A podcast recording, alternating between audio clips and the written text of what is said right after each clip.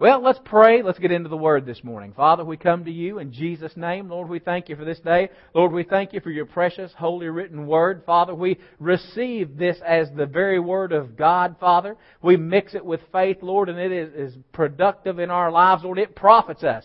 Lord, you've said in Hebrews that the Word of God can profit us if we mix it with faith. And so, Lord, we esteem what we're about to hear as your Word. And Lord, we purpose in our heart that we will receive it and mix it with faith and it will be profitable in our life. It will move mountains. It will change circumstances. It will bring healing about in bodies. It will cause financial situations to turn around. Lord, as we seek first the kingdom of God and your righteousness, you're showing yourself mighty on our behalf.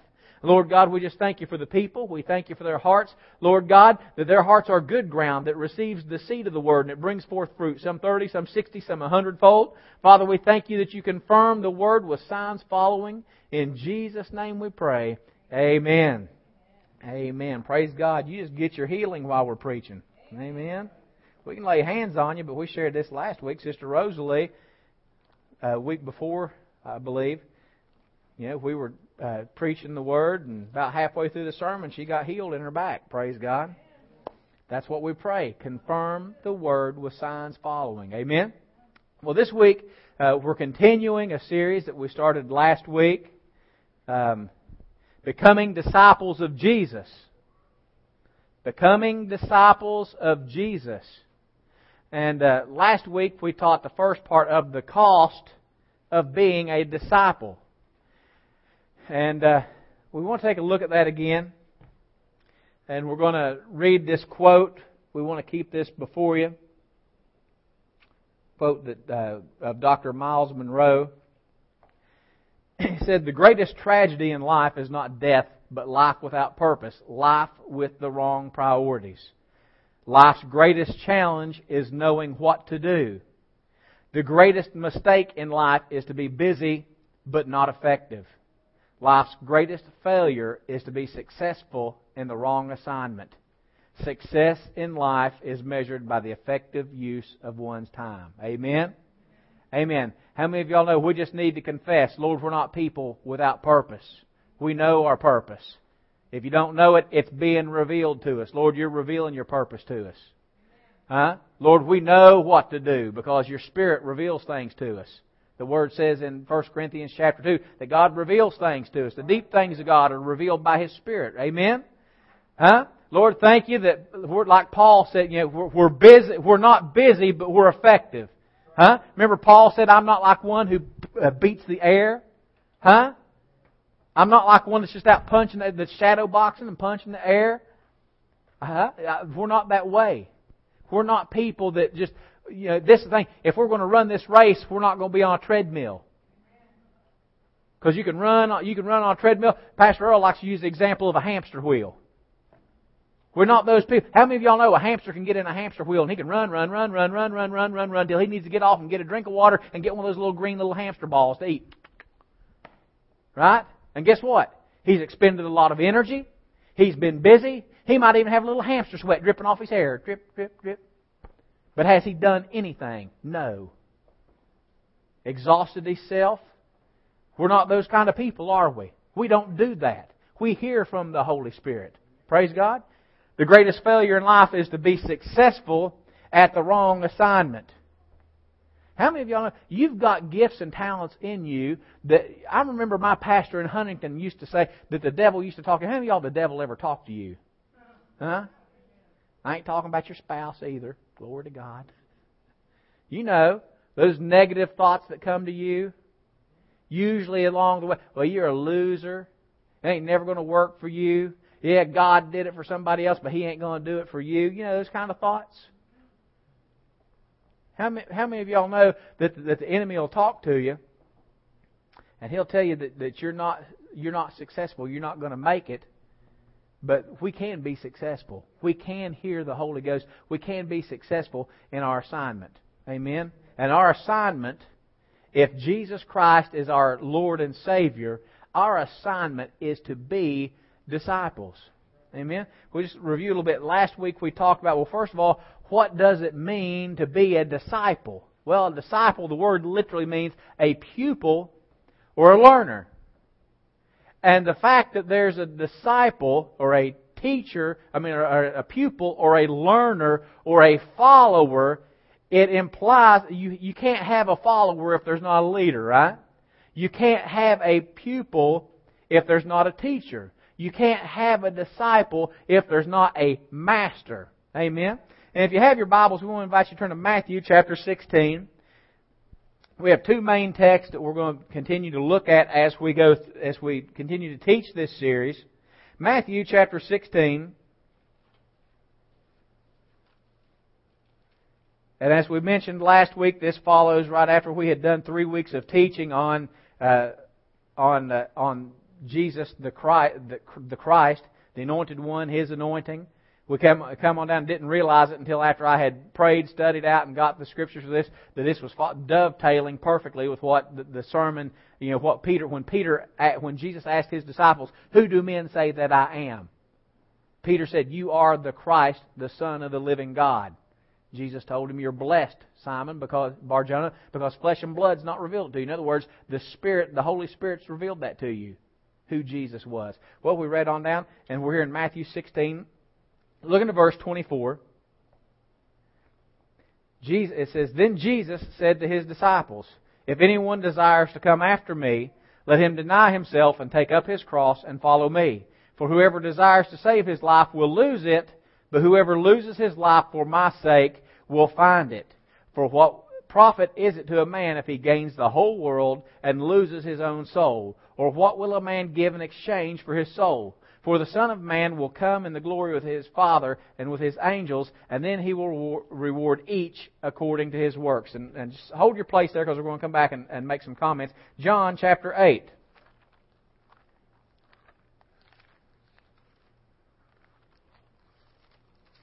John chapter 8, starting with verse 31. Then Jesus said to those Jews who believed on him, if you abide in my word, you are my disciples indeed. And you shall know the truth, and the truth shall make you free. Amen. Turn back to Matthew chapter 16. We're going to read through here. We're going to make some comments, and we're going to move on into some new stuff. We want to reiterate some stuff. Notice this, that last week we said that, that it is a requisite. How many of y'all know what a requisite is? In other words, if you ever went to college, if you ever took any classes, or if you've ever filed any, attempted to file any type of paperwork with the government or with work or whatever, and you go to do something, it says, well, there's a prerequisite. Something that has to be done before you try to do what you're doing. How many of y'all know if you want to go to college before you, you can't just go and show up and find out when classes start and go show up and go sit down in the class. There's some prerequisites you have to do. You have to find, you have to pay your tuition. You have to register for the class to make sure there's seats for you to sit in. There's, there's enough room in the class. Some classes you'll want to take in college. How many of you know it doesn't, you can't do it and neither does it make sense to try to take chemistry 2 if you've never taken chemistry 1? Right? Why? Because chemistry 1 is a prerequisite. It's something that is required that has to be done. And so we mentioned this last week that it is a requisite. Jesus said here in, in Matthew, back in Matthew chapter 16, verse 24, if anyone desires to come after me, what's he talking about? Being a disciple. If anybody wants to be my disciple, if anyone wants to come uh, after me, let him deny himself and take up his cross and follow me. That it is a requisite if we are going to be disciples of Jesus Self-denial is a requisite. Pastor Cheyenne and I were talking about this uh, last night. That no one, if you tell me that in your entire Christian walk, there's never came a time where you've denied yourself anything. We can read about someone in the Bible that, that fared sumptuously every day. He didn't deny himself anything. Amen. And we know where that guy ended up, right? In other words, he didn't withhold anything he desired from himself. Now, I'm not saying that people that don't deny themselves aren't saved. We're going to get to some stuff. Amen. We're going to, we're going to get in some stuff. Amen. But what I'm saying is, is that Jesus, let me read, let me read this to you.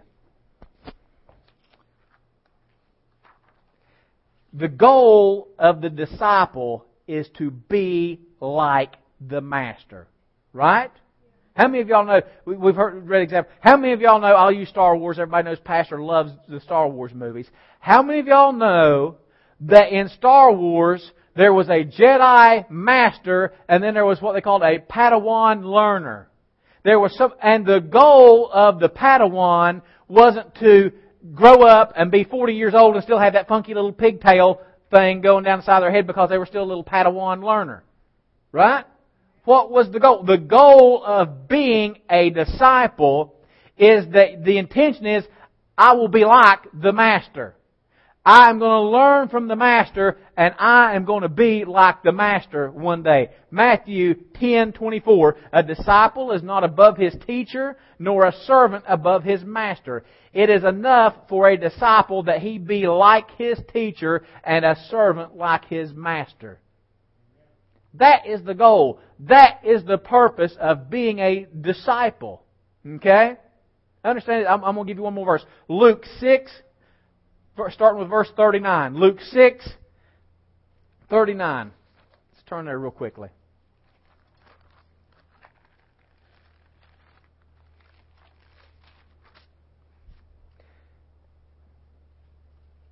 Luke 6:39 says and he spoke a parable to them can the blind lead the blind? Will they not both fall in the ditch?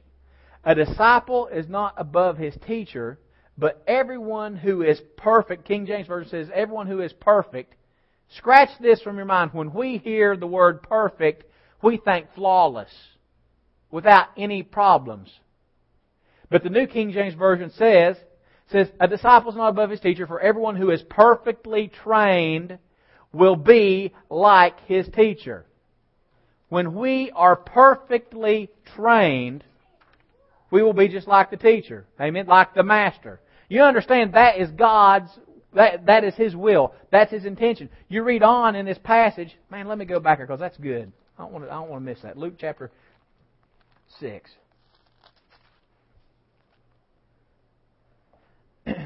A disciple is not above his teacher, but everyone who is perfectly trained will be like his teacher read this. Sometimes it does us good to read stuff in the Bible in its context. Because we can cherry pick stuff out of its context and make it say stuff that it really doesn't. Listen to this. He's talking about being his disciples and being like the master. He says, he says, and when uh, it says that you will be the, the disciple's not above his teacher, but when you are perfectly trained, you'll be like the teacher. And why do you look at the speck in your brother's eye, but do not perceive the the plank in your own? Or how can you say to your brother, "Let me remove the speck that's in your eye," uh, when you yourself do not see the plank that is in your own eye? Hypocrite! First remove the plank from your own eye. And this is the part where people miss it. How many of you have ever heard people? You're trying to help people. You're trying to disciple people. You're trying to give somebody advice and, and telling them things might be harmful or detrimental in their life. And they go, well, you hypocrite. I know you got, you, you're, you ain't got all your stuff together. You old hypocrite. Why don't you get the plank out of your own eye? Well, how many of y'all know that's a good word? Let's get the plank out of our own eye. But let's read the rest of it too. It says, get the plank from your own eye, comma, and then you will see clearly to remove the speck that's in your brother's eye. So let's put it in this context. The purpose of being disciples of Jesus is so that we get the plank out of our eye so that we're able to help others get the speck out of theirs. Let's put it this way. Let's put it another way. Go ye into all the world and make disciples of all men, preaching the gospel of all men, making disciples of all nations, making disciples. The purpose of us being disciples is that we become like the Master so that we can go out and we can make disciples. So that we're like the Master and we make disciples of people. Amen? You need to understand this. Jesus said back in Matthew, we're looking at Matthew 16 again, if anyone desires to come after me, let him deny himself. If you're going to be a disciple, there are going to be things in your life that you have to say no. If you're obedient, you're going to say no. Now it doesn't mean, and you understand, I'm not talking about, oh well, you know, I don't go out and drink and party and I don't, you know, run around with wild people and I don't, hello? That's just part of being a child of God. That comes with, you know, you understand, I don't win any kudos from my wife for not cheating on her. That's an expectation. What I'm talking about is when I'm, and so when I'm saying deny yourself, now understand your flesh will have desires that are contrary to the will of God. The Bible tells us over in the book of Romans, you know, the flesh is, is at war with the spirit, and the two, you know, they're, they're against each other. But what I'm talking about is if you'll follow your spiritual nature as a belie- as a child of God, your your spiritual nature shouldn't even want to do that. It ought to just be your flesh talking to you, and you ought to grow to the point where when your flesh goes, "Give me that," you know, let's go, you know, let's go out and get drunk. No, we ain't going out and getting drunk. Oh, let's go out and have a cigarette. We having that cigarette. My body's a temple of the Holy Ghost. I ain't going to have that. When you're about, when your mind says, "Oh, let's just go and let's just tongue lash somebody and, and just talk about them real good," I ain't going to do that. We ain't going to do that. What I'm talking about is you understand that deny yourself. We're not talking about just stuff that you do to be a believer. I'm talking about, I've said this before, Pastor Cheyenne, she inspires me.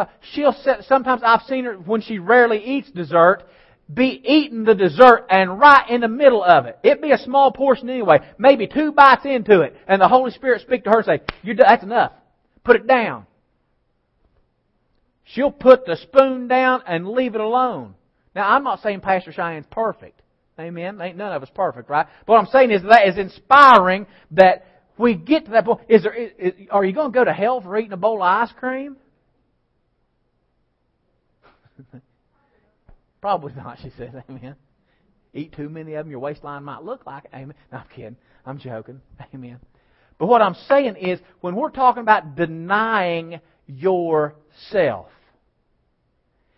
you understand this is the place where, and a lot of believers don't want to get to this point because I'm going to drop something on you that there's a difference between a believer and a disciple. Not all believers are disciples. Not all believers are disciples. So you're just going to have to give me some word on that, Pastor. I will give you some word on it because I don't say it if I don't have some word, right? Not all believers are disciples. But when you are a disciple, it comes from the word discipline training. I train myself to do something. I discipline myself. And so you understand there are lots of things that God wants to train you and condition you in that is you specific. And this see this is where you can't get dogmatic about stuff. About some things. What I can get dogmatic about is, is you better find out what God's will is for you and what God's program is for you Okay, let's put this way. Weight loss. How many of y'all know there are a million different diet plans out there that you can get on you can lose weight? You can go do Weight Watchers. You can count points. You can go uh, get lap band. You can go get gastric bypass. You can do, but all it boils right down to there's a plethora of different weight loss plans. What it boils right down to always is what you put in that hole underneath your nose. Right? How many of y'all know that and any of them can work. You can't be dogmatic. You can't say, Weight Watchers is the only thing that works. All the rest of it is just false doctrine. South Beach diet is an abomination. It's a, it's, you can't say that. Because some people, Weight Watchers works for best. Some people, South Beach diet's what works for us. Some people, it's the cabbage soup and water and go jog for two hours a day diet that does it, right? What I'm saying is, is is if weight loss is the goal, there's lots of different ways that you can achieve the goal. Okay? So let's bring it back over to the spiritual. If becoming a true disciple, there, uh, if, if becoming a true disciple of Jesus is the goal, as many different people as there are on the earth, there's that many different ways that God wants to mold you as a disciple, but it all boils right down to, going back to the diet example, it boils down to self-denial. Because remember the diet, there's a thousand different ways to lose the weight, but it all boils right down to whatever path you take, eventually it intersects with what you stick in that hole below your mouth. Well, how many of y'all know there is a plethora of different ways to be a disciple and to be the disciple that God wants you to be, but it all eventually boils right down to denying yourself. Because yourself is going to want to do something different. And I'm yourself, how many of y'all yourself, your flesh wanted to stay up in the bed this morning? Your flesh wanted to stay in the bed, right? But you, how many of you know, you, praise God, everybody, we can applaud ourselves, we that are here. You denied yourself and you got here. How many of y'all know that when we're talking about denying yourself, I'm not even talking about, it doesn't even have to be something bad. Oh man, we, thank you Lord. you need to realize when we are talking about if you're going to be a disciple of Jesus, you have got to deny yourself. And that doesn't even mean that the thing itself that He tells you to deny is not necessarily bad. Now it may be. Some people might not have a problem with watching a particular TV program and someone else, the Holy Spirit might say, you don't need that. Now, you understand I'm not talking about smut and filth. Nobody needs to watch it. Nobody that professes holiness needs to just be pumping yourself full of smut and filth. Okay? Can we agree on that? Can we at least agree on that? But what I'm talking about is just a, a show that that you know perhaps it causes you it, it, it causes you to think a, a different way to someone. It's just, it just boils right down to this: is that you don't have a check in your spirit. Now you need to make sure that the reason you don't have a check in your spirit is because you're turning a deaf ear to the Holy Ghost. Because how many of y'all know a lot of people we can train ourselves to just go, oh, I don't hear nothing, I don't hear nothing. That's because you're walking around spiritual going, blah, blah, blah, blah, blah, blah, blah, blah, blah, blah, don't hear nothing, don't hear nothing, don't hear nothing, don't hear, blah, blah, blah, blah, blah. And that's why you don't hear anything.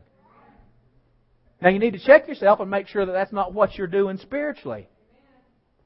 Make sure your fingers out of your ears. Make sure you're not going blah, blah, blah, blah, blah.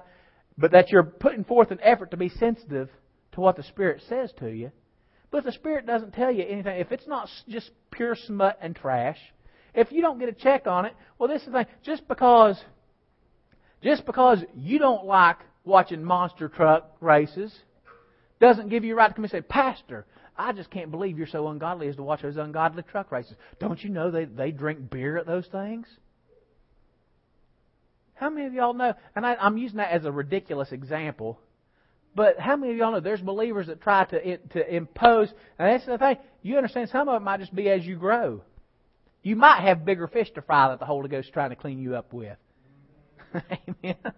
Okay, so you're watching, you know, a little bit of smut on TV that probably that probably ain't that beneficial to you. Holy Ghost is just saying, you know what, we'll deal with that later. Let's put the let's put the fire out before we remodel the kitchen. Amen. So what I'm saying is is that so there is a thing where you deny, and it might even be a good thing. How many of y'all know? We're going to talk about we're going to talk about some stuff. Man, glory to God. How many of y'all know? How many of us think is it good to preach the gospel? Is it a good thing? Does God want us to preach the gospel? Did He say, "Go unto all the world and preach the gospel"? He did. Do you know that there are some times and it is in the Word, when even though Jesus said, go into all the world, He didn't mean everybody go into all, into all the world yourself and preach the gospel. Because there are instances in the Bible, in Acts chapter 16, there are two places recorded where Paul wanted to go to two different cities and preach, and the Holy Ghost forbade him to go. But I thought we were supposed to preach the gospel, Pastor. I thought we were going to just preach it everywhere. Go and, and the whole world and preach, but be led by the Holy Ghost. The same Jesus that said, go into all the world and preach the gospel also said, don't cast your pearl before the swine, lest they turn on you and tear you to pieces. How many people that have went out on the field to serve as missionaries have checked their bags at the door and went on home to be with Jesus before their, before their assignment on the earth was fulfilled because they went someplace where the Holy Ghost never told them to go. Maybe He even, I dare would even say that He told them not to go there, but they just overrode it. Or they turned the, blah, blah, no, I'm going to all the world preaching the gospel. Say, Pastor, that just seems hard. I just thought we were supposed to go everywhere and do it some things. Uh, Paul wanted to. He had the desire to go preach the gospel to those two cities, but he, because he listened to the he had to deny himself. So this thing of self-denial, and I don't mean to beat a dead horse, but to get it clear to us, is that if we are disciples, you are not, do not tell me, I'm a disciple of Jesus, but I've never, but I've never had to deny myself not one time. No, don't, you're never going to convince me you're a disciple. You might be a believer, but you're not a disciple because a disciple means you, you, you discipline yourself. Jesus said, turn to 2 Timothy chapter 2 real quick. 2 Timothy chapter 2.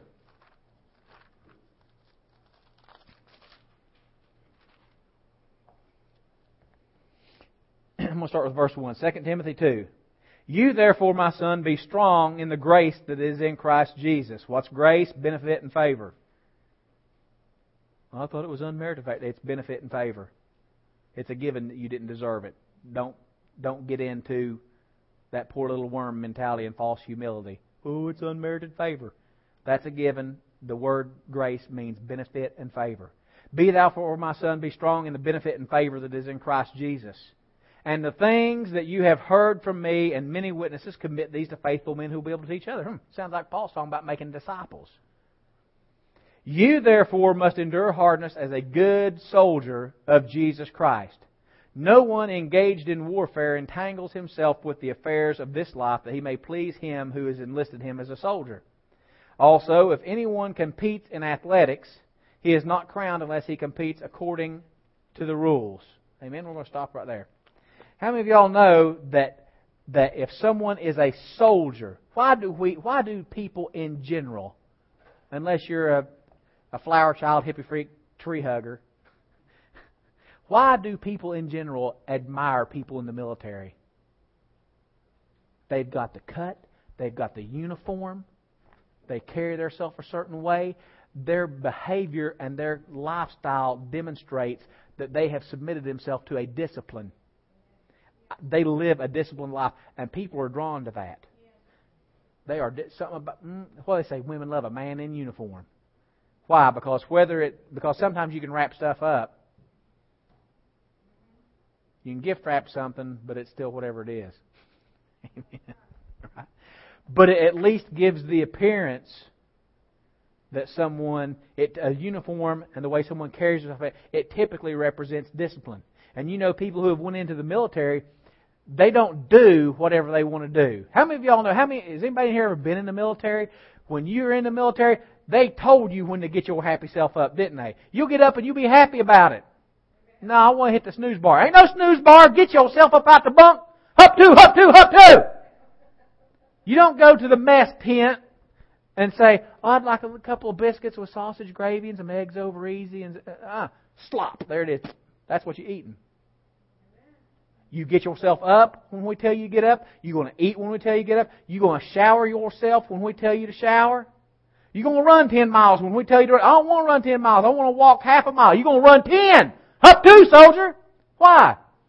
And if you're smart, you do it. Right? Why? You are submitted to a discipline that you might have buddies that they still laid up at the house. They still living with mama and you being trained to fight in the military. They still laid up at mama's house playing, playing video games and eating Cheetos till 2 o'clock in the morning and laying in bed till 10. Clay, that sounds good to me. Alright? Huh? But when someone's in the military, and this is the thing, you don't go, you know, get in, you don't go sign contracts to go work for, for other people while you're in the military, do you? Why? Because you belong to Uncle Sam, baby. Was it some movie they said, you can give your heart to Jesus, but your backside belongs to the U.S. government? What was that, Hamburger Hill or something? Don't watch it. That's years ago. It's a bad movie. So you can get, the drill sergeant said, you can give your heart to Jesus, but your behind belongs to me. Huh? Why? Because you're in the military and you're not at liberty to just do whatever you want to. There's a term. You can, if you want to, decide, I'm going to do what I want to do when I want to do it, and I'm going to wait till it gets dark, and I'm going to sneak up out of here. And there's a term that they use that, and it's called a wall. Absent without leave. And the government does not smile upon it. Well, how many of y'all know there are too many believers who are AWOL because they've knelt at an altar, they've some, uh, they've driven down the road and cried out to God. Someplace, maybe it was beside their bed, someplace they cried out and said, Jesus, I want you to be my Lord.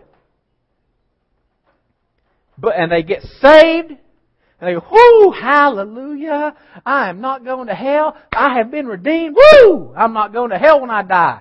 It's like, I'll ch- and then they check out and say, well, I'll see you in the rapture. See you when I die, Jesus. See you in the rapture. Or when the tire blow, when I have a flat in my life. The church I grew up in, they said, don't you make the mistake of thinking that God is your spare tire. God, out of His mercy and His grace and His goodness, He'll help you out when you get in your mess. But I'm going to tell you what. Bible also says His Spirit's not always going to strive with man. And Bible says, don't be deceived, God's not mocked. Don't think just because he he bailed you out of your mess a couple times that it's always going to be he's always going to make it easy for you. Matter of fact, some of your messes you might get yourself in, he might let you struggle to get out of it so you learn you a good old lesson and you don't get right back into the same thing. But I thought he loved me. He does. Teaching you some stuff. But anyway, discipline. A soldier, a good soldier, doesn't get entangled with the affairs of this life. They're in a regiment of discipline. I get up. I do this. I do that. I eat this. I yes, drill sergeant. No, drill sergeant. Yes, sir, drill sergeant. Right? They do something. They're disciplined. An athlete. He said. He said that. He said no one competes in athletics. And and and you understand that the context of athletics. We're not talking like your company flag football team or the four man scramble golf team. Amen. We're talk, when he's talking about athletics, he's talking about Olympic grade athletics. How many of y'all know that um, if you are in training to compete in the in the Olympics and you're a seriously trained athlete, you gotta you get up at a certain time. If you're a swimmer, man, you're in the pool while while other people are sleeping. You are finishing lap number fifty in the pool.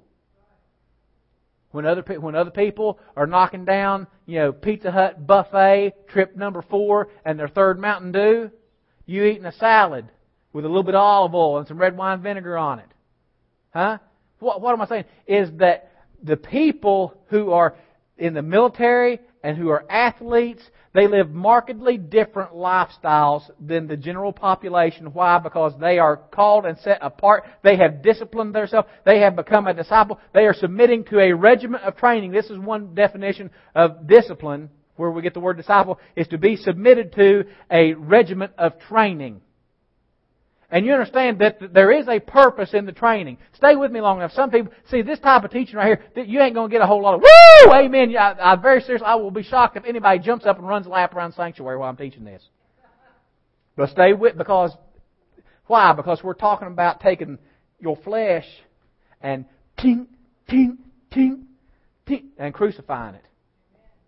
And that's what we are called to. And if you stay with me long enough, there is a benefit. This is the thing that we need to we need to condition ourselves. We need to stop being this "what's in it for me" mentality in the church. If you if you see that stuff in your life, man, you need to just curse it and command it and repent and change your mind about. it. Because remember, repent means to change the way you think. And we as believers, we are called to a lifestyle of repentance. We should always be changing the way we think. Why? Because that's called renewing our mind to the Word. Get out of this what's in it for me mentality. Do you know that it, there's no nobility in only doing good just because there's a reward?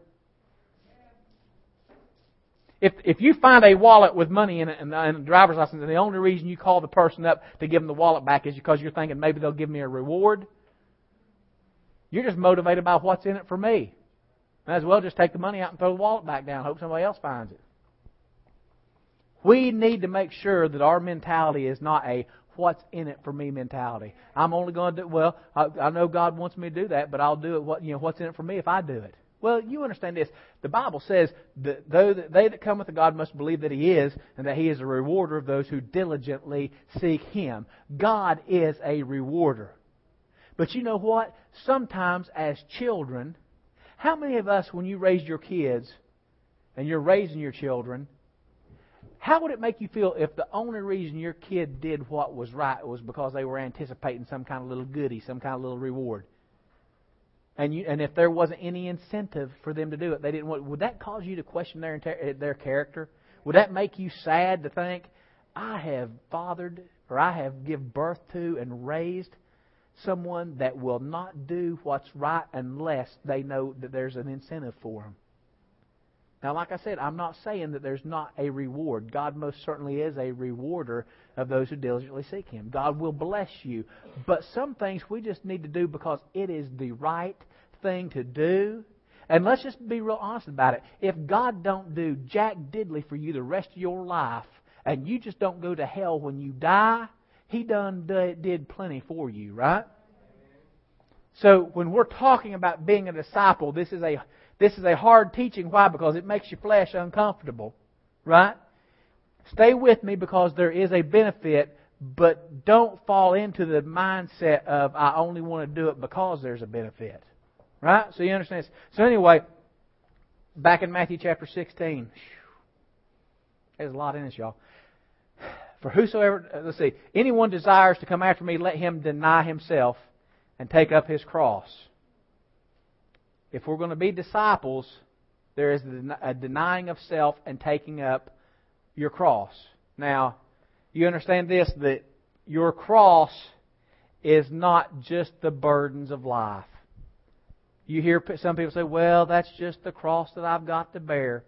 Somebody is, dealing with chronic uh, sickness in their body, um, or uh, family members that are causing them grief, they go, Well, that's just my cross to bear. No, it's not.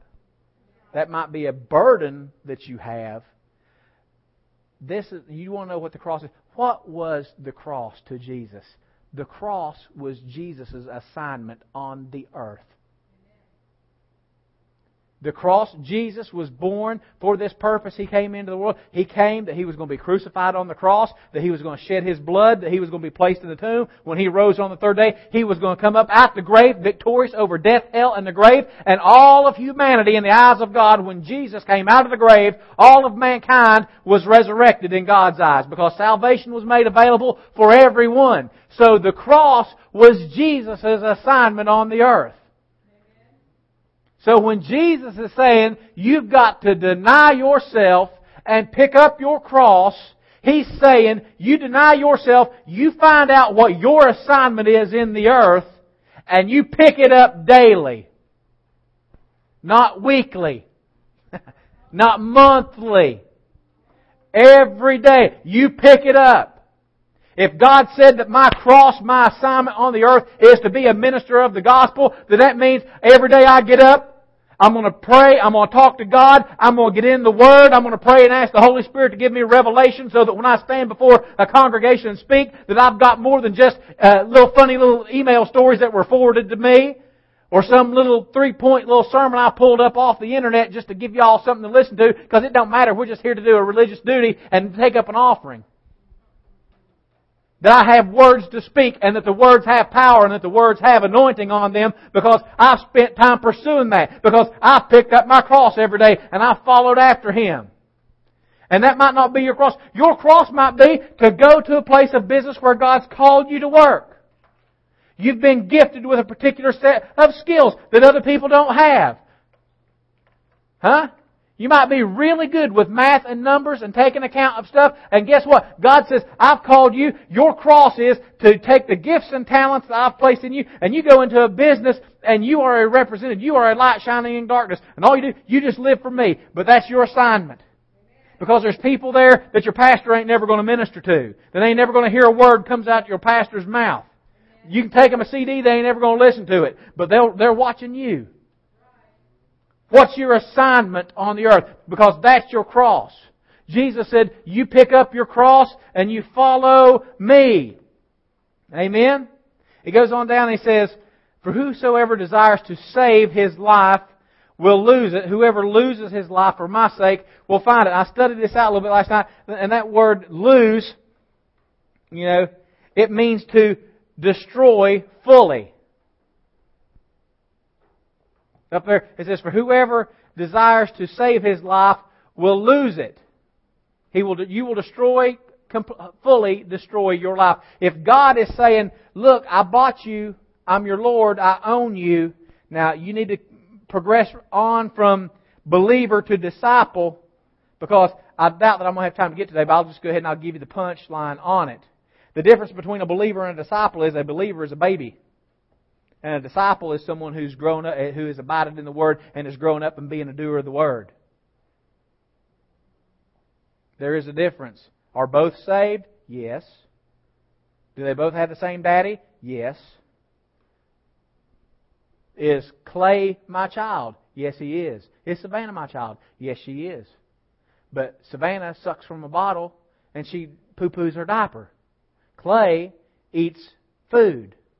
And Clay goes potty by himself. What? What's the difference?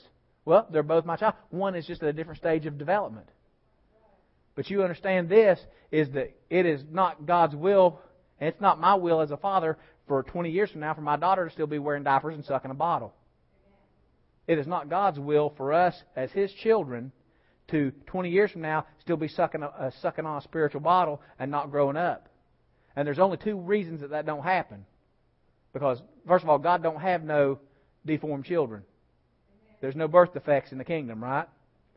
So, there's only two reasons. One, either you're not being fed, or two, you're not eating. Amen? And so you understand this is that it says Jesus said if you try to, to, to save your life, in other words, if you try to hold on back to your life and say, okay, God, I'm going to give you this part, but the rest of this is mine. It's my life. I'm going to do what I want to with it.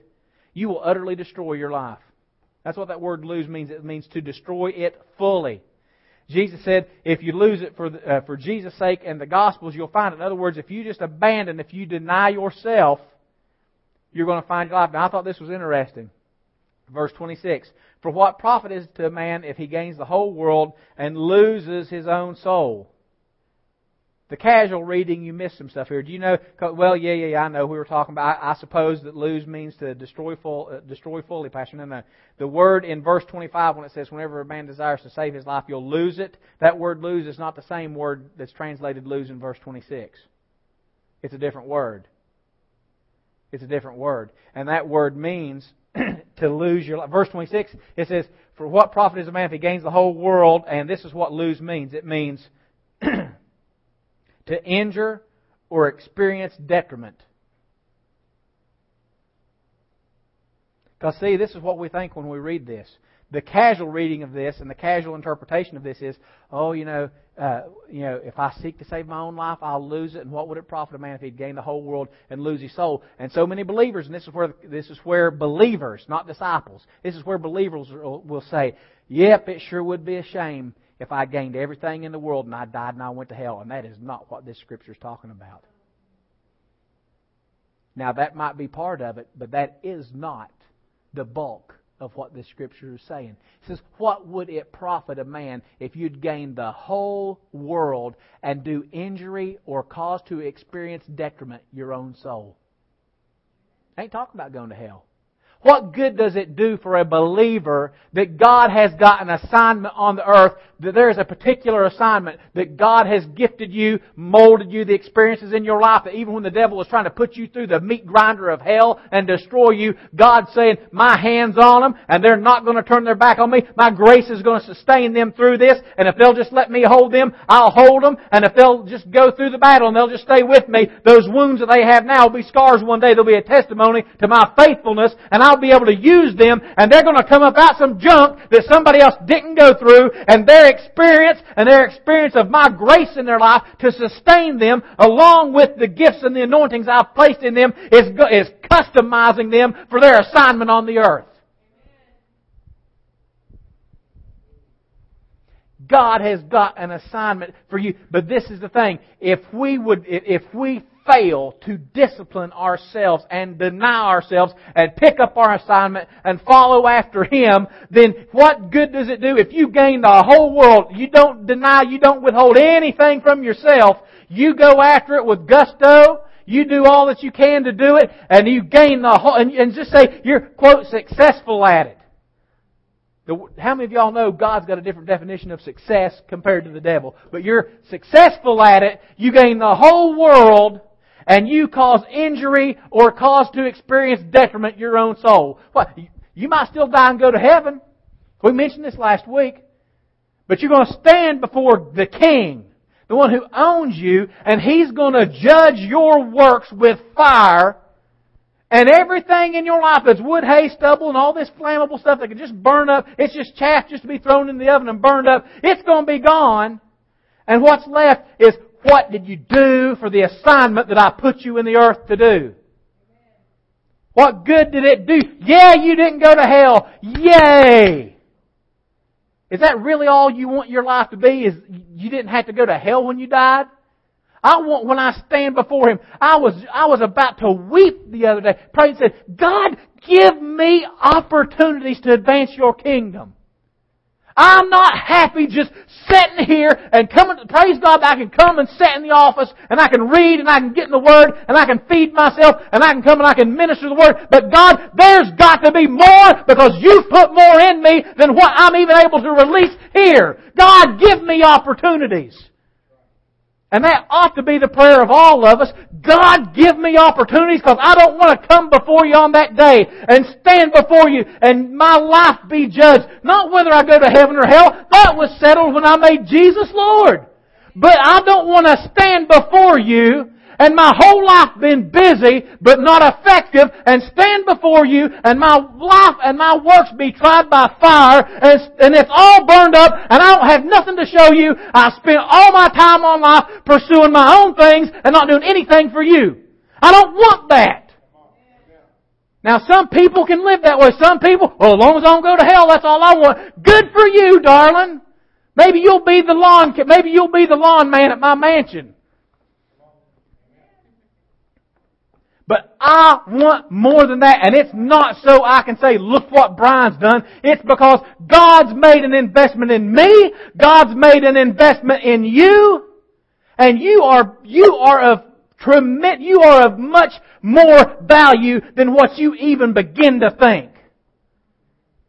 There's not a company on the face of the planet that could pay you what you're really worth. Because God has placed, and you will never find it gold. How many of y'all know that you do not dig gold out of the ground in coins or bullion? It has to be dug up. It has to be refined and impurities removed and then it's the nice little shiny gold. It's the stuff we'll go and buy to hang around our neck or put it on our fingers. How many of y'all know that diamonds don't just come out of the ground with all those little cuts on them and ready just to be put on a ring? That they got to get them out of the ground. They got there has to be work to get it out of the ground, and there has to be work done to that diamond to cut it and to cut angles into to and to put the shape on it that makes it appealing to people, so it'll reflect the light the right way.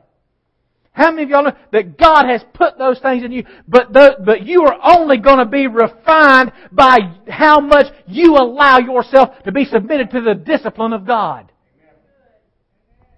in 2 Timothy, where he said, he said, if someone, if you'll cleanse yourself, he, Paul lists these things in life, really that are just distractions. And he says, if you cleanse yourself from these things, you make yourself a vessel that's suitable for the master's use.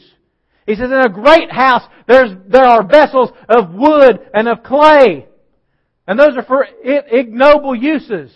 But then there's vessels of gold and silver, things that you set before the king, things that you set before great men. Things that people look at and they're in awe at its beauty. And that's what God wants us to be. But we will never, never reach that potential if we do not submit and discipline ourselves and pick up our cross and follow after Him. It is, we have, ministers have done the church a great disjustice, especially in this country, to teach people, just say the little sinner's prayer, darling, then when you die you won't go to hell. We have done people, there are going to be ministers, there are going to be people who have stood up and called themselves pastor. That God never called to be a pastor, but they called themselves to be a pastor, that are going to stand up and they're going to give an account. The Bible says that we will have a stricter judgment. That there are going to be people that God placed them in places and God said, I entrusted you with a treasure and you left it dormant in the ground. You never preached the word. You never told them that they needed to discipline themselves. You never told them that if they're ever going to reach their potential for me, that you can't not, you can't hang out with turkeys and fly with the eagles. God has got plans for us, and if we are going to ignite the city and impact the nation and influence the world, it doesn't come with just being ho-hum, little happy-go-lucky Sunday morning churchgoer. It is a radical lifestyle change. If we are truly making ourselves disciples, people are going to look at you and think you're weird. People are going to think, you live different. What do you mean you don't? Oh, come on, man. You, you little, little, you know, little, they won't hurt. Oh, you know, you know, what, you know, what the wife don't know, what happens in Vegas stays in Vegas anyway, baby. Come on. Loosen up, man. Loosen up. You just you just you just uh, you just old fashioned. No, I'm peculiar. And that don't mean weird. It means I'm set aside for a specific task. We don't think it's weird that people that are Olympic athletes don't drink uh, don't drink beer by the gallon and eat deep dish pizza every meal, do we? Why? Because they're training for something. They're disciplined for it. And if they fall off the discipline wagon, it's going to affect their performance and it's going to keep them from obtaining the goal that they want.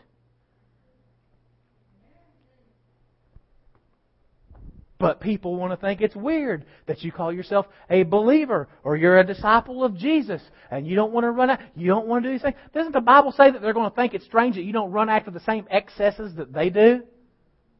But the sad truth is, in this country, you can't tell, you can't tell 90% of the Christians from the people they work with that don't even know Jesus. Because they're too panty waist to even bow their head and say a blessing over their food and, th- and receive it with thanksgiving in Jesus' name. And I ain't talking about putting on a show. I ain't talking about going to the lunchroom going, Oh, Heavenly Father! And everybody, look, I'm not talking about that. I'm talking about you bow your head, you receive that food with thanksgiving, you thank God that according to His Word that He blesses your food and water and He takes sickness out of your midst in Jesus' name. You speak blessing over it. We need to move from being believers to being disciples because only when you become a disciple, only when you are perfectly trained, only when you have taught yourself to deny myself, to take up my cross, and to follow Jesus, only then, this is going back to that, that verse in Luke, and we're going to finish up. Only then, because this is the thing, believers very rarely make other believers. This is what believers do. Believers go, man, if I can just get them to come to the church, if I can just get them to come to church and hear my pastor preach, I bet they get saved. Now, don't get me wrong, that's not a bad thing. I'm not saying you don't invite people to church. But that mentality is if I can just get them to the nursery, if I can just get the pregnant woman to the nursery, you know, that, that the nursery, they can deliver that baby. When God's saying, I want to use you to birth that baby. God said, I want to use you. God said, this is the thing. As long as you're just a believer and you stay at spiritual babyhood, you're incapable of reproduction. But when you move from being a believer to I am a disciple, there is spiritual maturity, and with that maturity comes the ability to reproduce viable offspring and that's what, the, what he meant in Luke when he said that when you are perfectly trained, you'll be like the master, and then you'll be able to get the beam out of your eye, and once you get that beam or that plank out of your eye, then you're able to go to other people and say, let me, you know what, I've been there, I've been worse, but I, but praise God, God has helped me, God's delivered, let me help you, let me show you a disciplined way, and you get the speck out of their eye. And that's what the Great Commission said. It said, go preach all the gospel. It said, making disciples of all nations, of all people. Amen. But it starts with becoming a disciple of Jesus. Amen. Let's pray. Father, we come to you in Jesus' name. Lord, we thank you for this day. Father, we thank you.